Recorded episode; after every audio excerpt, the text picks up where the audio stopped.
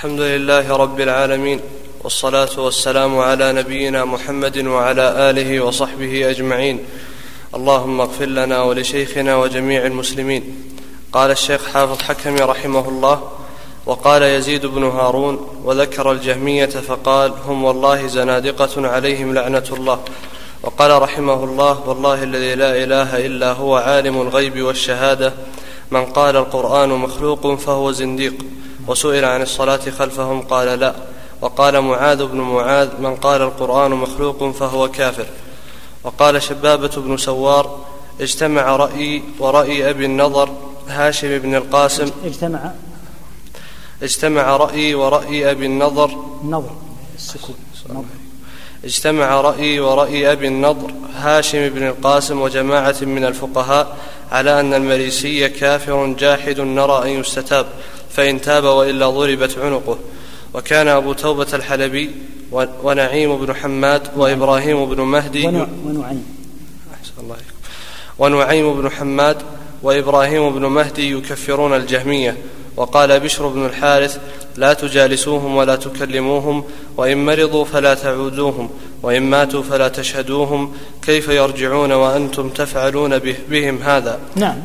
كل هذا كما تقدم من الأدلة على كفر من قال بأن القرآن مخلوق تقدم أن القرآن كلام الله منه تبارك وتعالى وليس من الله تعالى شيء مخلوق وأنه كلامه تعالى وصفاته كلها سبحانه وتعالى لا يقول لا لا يحل أن يقال إنها مخلوقة ومن قال إنها مخلوقة فإنه يكفر. ولهذا تكاثرت هذه النصوص عنهم بان من قال إن القرآن مخلوق فإنه يكون كافرا وفي هذه الحالة يستتاب. فإن تاب من مقولته ربما كان جاهلا ربما كان ملتبسة عليه الأمور فيبين.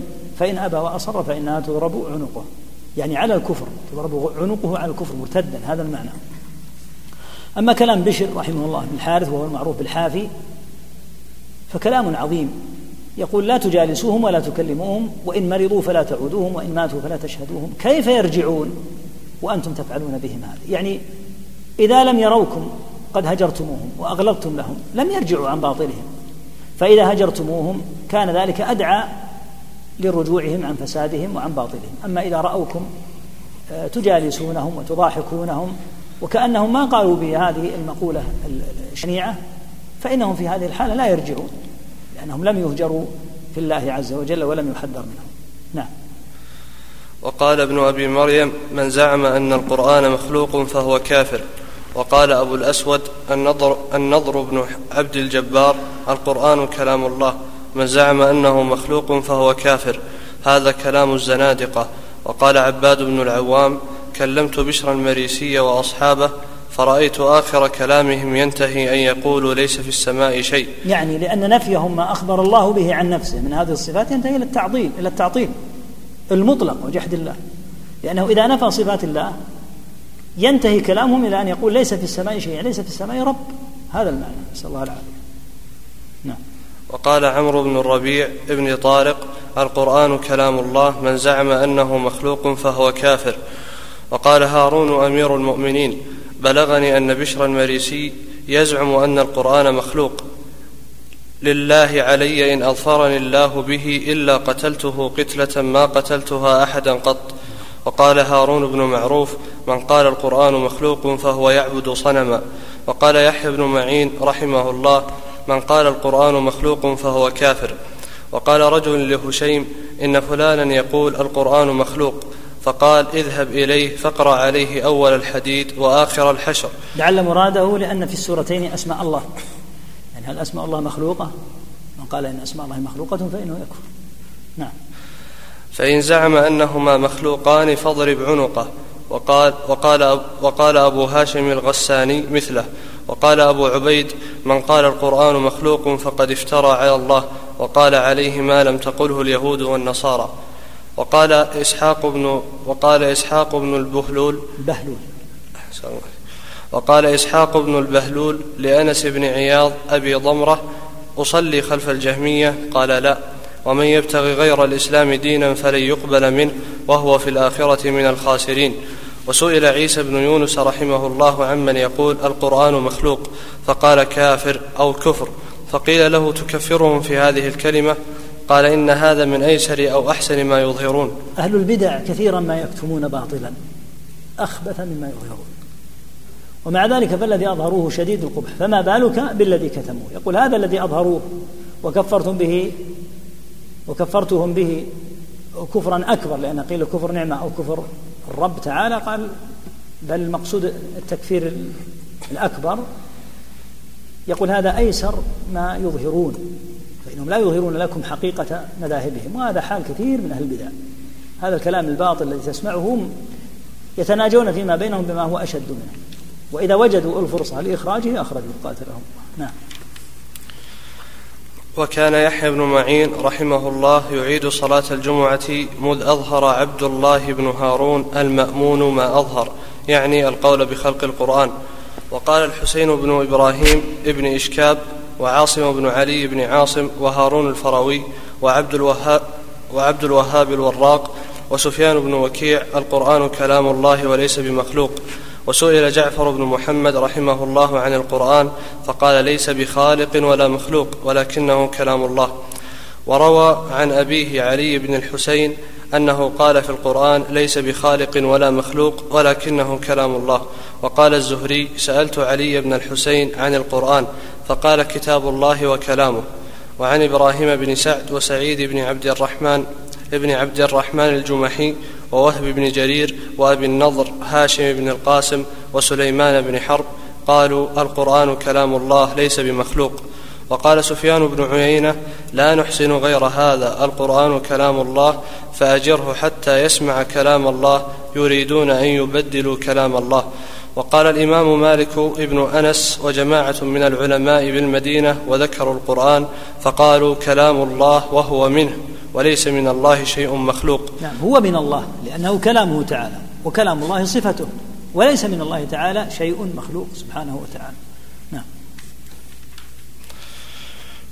وقال حماد بن زيد رحمه الله القرآن كلام الله أنزله جبريل من عند رب العالمين.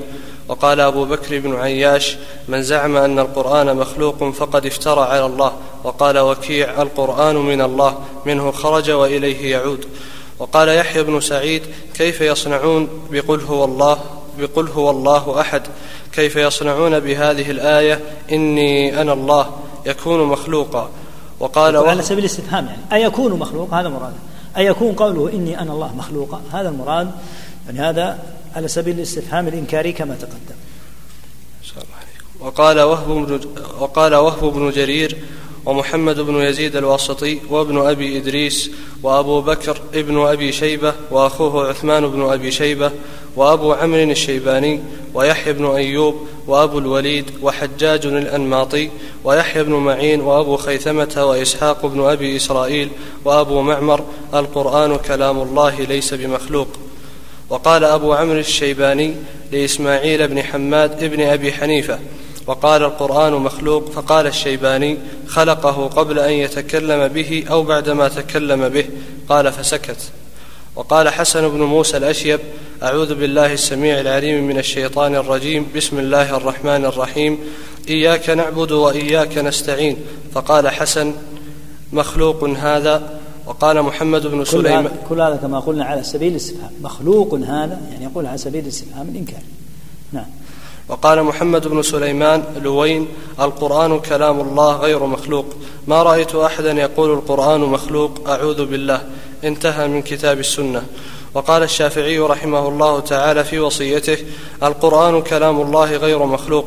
وقال عفان بن مسلم أعوذ بالله من الشيطان الرجيم يريدون أن يبدلوا كلام الله. الله لا إله إلا هو الحي القيوم. قل هو الله أحد. أمخلوق هذا؟ أدركت شعبة وحماد بن سلمة وأصحاب الحسن يقولون القرآن كلام الله ليس مخلوقا. وقال يحيى بن يحيى من زعم أن من القرآن من أوله إلى آخره آية مخلوقة فهو كافر. من زعم؟ من زعم أن من القرآن من أوله إلى آخره آية مخلوقة نعم. فهو كافر. الله وقال هشام بن عبيد الله القرآن كلام الله غير مخلوق. فقال له رجل أليس الله تعالى يقول ما يأتيهم من ذكر من ربهم محدث؟ فقال محدث إلينا وليس عند الله بمحدث. محدث يعني تقدم أنه جديد جديد النزول. ليس مثل الإنجيل الإنجيل قبله وليس مثل التوراة التوراة قبلهما. وليس المقصود عياذا بالله أن المحدث أنه مخلوق. هذا ما يفهمه إلا أبلد الناس فهما. المقصود أنه جديد في نزوله. أما أن يكون مخلوقا كيف يدل القرآن على الكفر؟ هذا قلنا أنه قول كفر؟ فكيف يستدل بالقرآن على الكفر معاذ الله؟ نعم. وقال إسحاق بن إبراهيم الحنظلي رحمه الله ليس بين أهل العلم اختلاف أن القرآن كلام الله ليس بمخلوق فكيف يكون شيء خرج من الرب عز وجل مخلوقا؟ وقال أبو, جعف أبو جعفر النفيلي من قال إن القرآن مخلوق فهو كافر فقيل له يا أبا جعفر الكفر كفران. كفر نعمة وكفر وكفر بالرب عز وجل. قال بل كفر بالرب عز وجل. ما تقول في من يقول الله أحد الله الصمد مخلوق أليس كافرا هو؟ وقال عبد الله بن محمد العيشي يستحيل في صفة الحكيم أن يخلق كلاما يدعي الربوبية يعني قوله تعالى إنني أنا الله وقوله أنا ربك. نعم هذا هو الجواب. كيف يكون قوله عز وجل أنا الله وقوله أنا ربك مخلوقا؟ هل يخلق الله عز وجل مخلوقا يدعي الربوبية؟ كلام الله كما تقدم ليس مخلوقا بل هو منه تبارك وتعالى وليس من الله شيء مخلوق. نعم.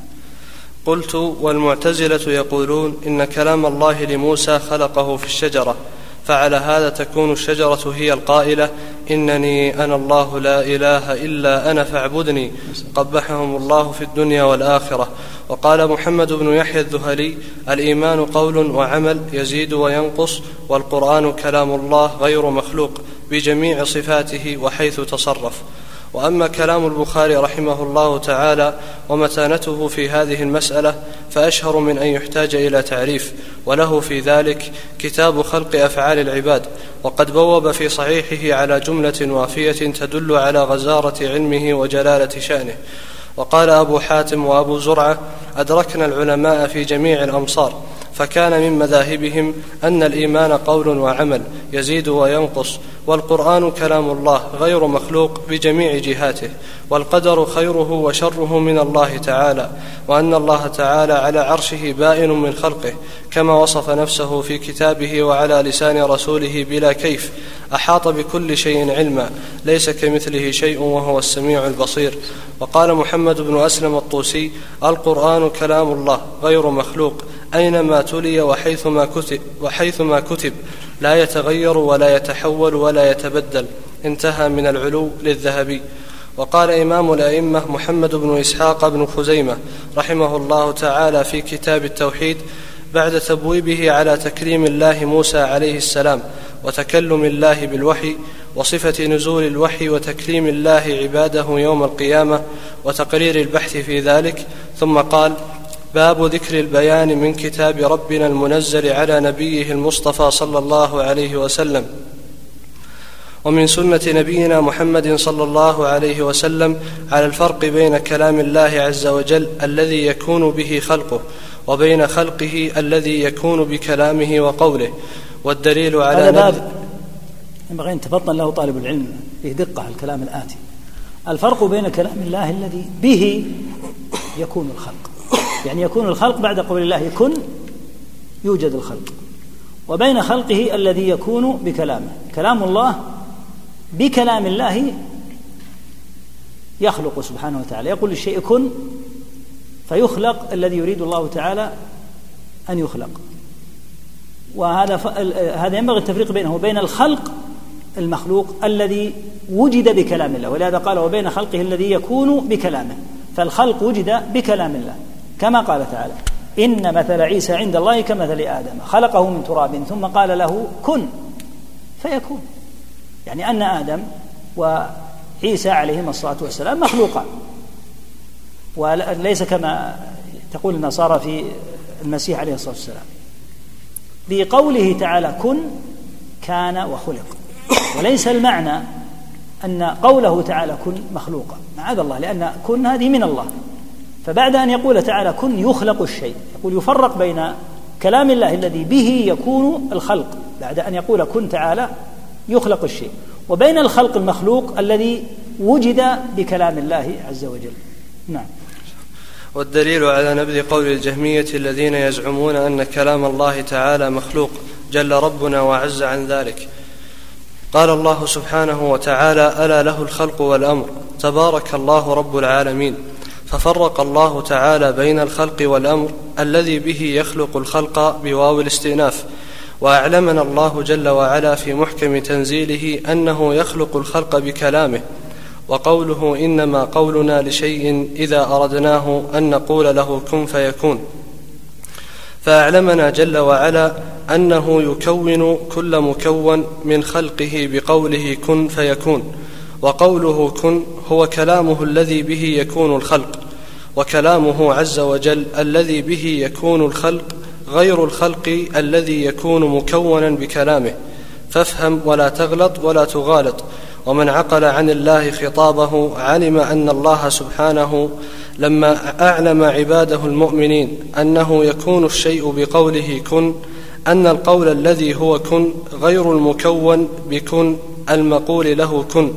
وعقل عن الله أن قوله كن لو كان خلقا على ما زعمت الجهمية المفترية على الله أنه إنما يخلق الخلق ويكونه بخلق لو كان قوله كن خلقا.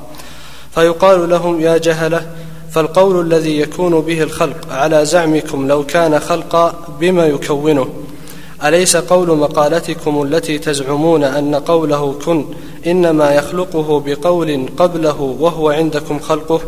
وذلك القول يخلقه بقول قبله وهو خلق حتى يصير إلى ما لا غاية له ولا عدد ولا أول.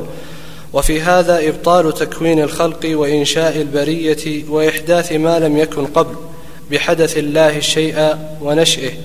وهذا قول لا يتوهمه ذو لب لو تفكر فيه ووفق لإدراك الصواب والرشاد.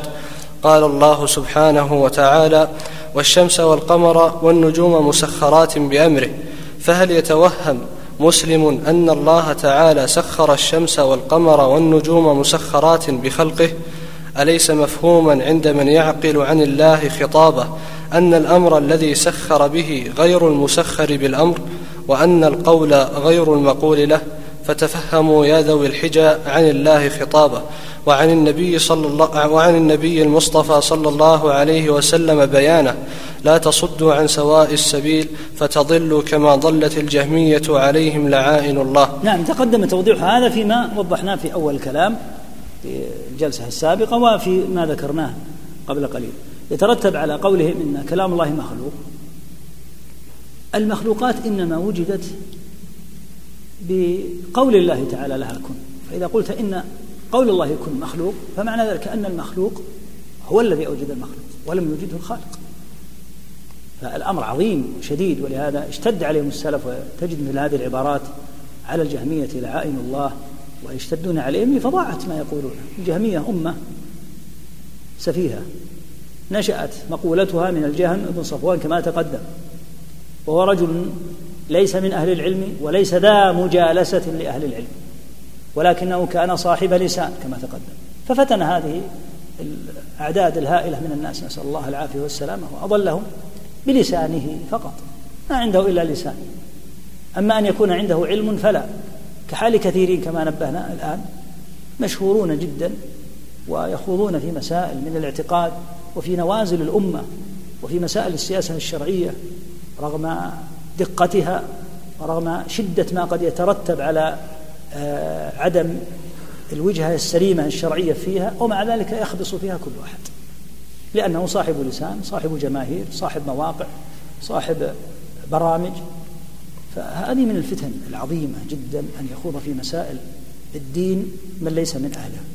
ومن أولهم ومن أشهرهم هذا المفسد في الأرض الجهم بن صفوان. فإنه خاض في مسائل الاعتقاد على هذا النحو وتقدم خبره مفصلا فيما ذكر البخاري وأحمد بن حنبل رحمه الله عنه. ليس من أهل العلم. ومع ذلك ضل هذا الضلال المبين وزين كلامه قول الزور الذي يزخرف به الكلام لا أقل ولا أكثر. كل هذا يستدعي الحذر من الخوض في مسائل الشرع بلا علم.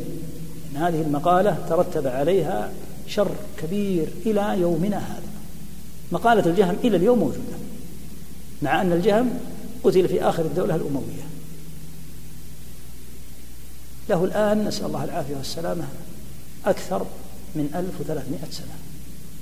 أمر مرعب أن يقول الإنسان كلمة ويؤلف ويخبص فيما لا يعلم وينتشر مقاله ثم يأخذ هذه الأمة في ذمته وتنتشر هذه المقالات الباطلة. وهكذا مقولة الرافضة. انظر أعداد الروافض على مدى القرون والآن.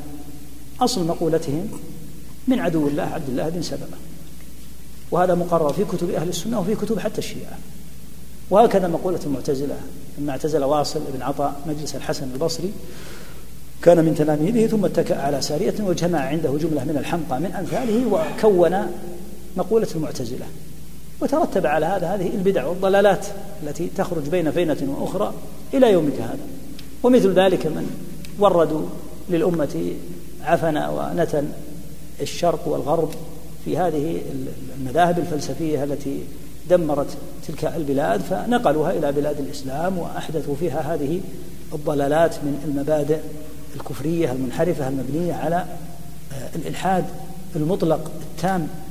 ونقلوها إلى بلاد الإسلام ونشروها من وجودية وشيوعية وعلمانية بأنواعها. كل هذا يدل على خطورة هذا الأمر. وهكذا من نشروا ما سموه بتحرير المرأة. الذين دخلوا في موضوع تحرير المرأة لهم أكثر من مئة سنة الآن نسأل الله العافية والسلام. انظر آثار الفساد العريض الذي أحدثوه. كل هذا في رقابهم في القيامة. نشأت هذه الدعوة من أكثر من مئة سنة وكانوا يلبسونها لباسا شرعيا من النصوص وأن ثمة خلافا في مسألة الوجه من هنا بدأوا. ثم أفصحوا عن خبيث وخبيئة ما يريدون من فساد عريض واختلاط وبلغت بهم الأمور مبلغا من المقولات البشعة التي لا يتصور أن تصدر من مسلم. وحصل من الشر باختلاط الرجال بالنساء والعبث بالحجاب ما لا يخفى على أحد. من شخص قال هذه المقالة زانت له من أكثر من مئة سنة ثم حصل هذا الذي هو أشبه ما يكون بالحريق المستعر.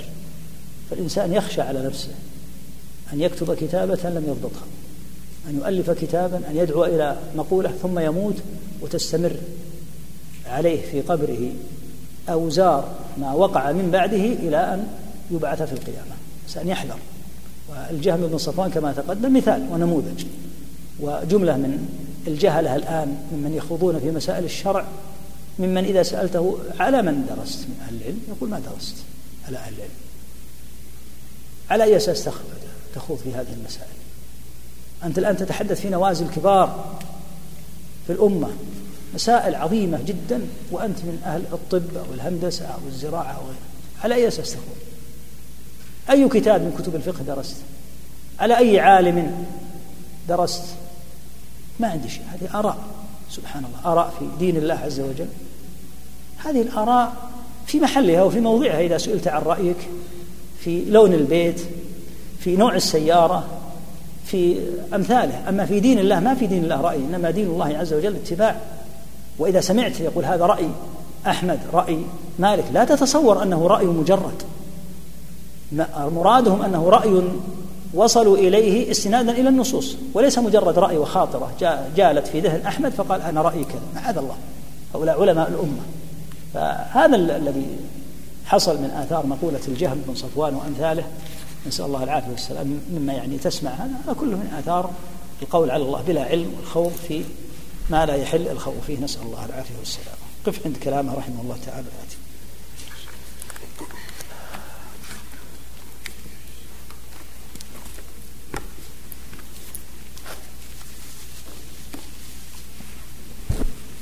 الأخ يسأل عن حكم مخالفة الوالدة في بعض الأمور التي تخص الابن في زواجه الخاص مثل تحديد موعده. وأيضا لو أراد أن يكتب في الكرت موعد العشاء وكان مبكرا لكن لا تريد الأم. يا أخي إذا لم يبقى إلا مثل هذه الأمور فأعمل رأي أمك. إلا أن يكون هناك ضرر يترتب عليه. مثلا لو قالت لا لا يكن مثلا بعد رمضان. نريده قبل رمضان. حاول مع يعني أهل الزوج أن يكون قبل رمضان. وقضية تحديد الوقت. تقول أنت أريد أن أحدد الوقت. ليت الناس يفعلون هذا كله. ليت الناس إذا مضى ساعة من الأذان وإذا بهم قد تعشوا ورجعوا إلى بيوتهم هذا الوضع السوي. لكن ما دام الوالدة تقول لا لا تكتب تحديد الوقت لا تكتب يا أخي تحديد الوقت. الأمر في هذا سهل وهو زواج يعني لا يقع منك الزواج كل أسبوع. أنت مرة واحدة يعني تتزوج في العموم الأغلب. فإذا لم يبقى إلا مثل هذه الأمور فأنت بحاجة إلى رضا والدتك ودعائها. إذا لم تستطع إقناعها فإذا أصرت فمثل هذه الأمور تترك لرأي الوالدة.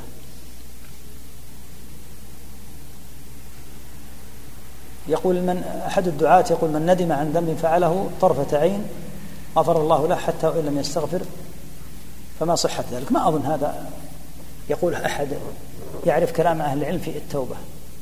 التوبة لها شروط ثلاثة كما هو محل إجماع أهل العلم.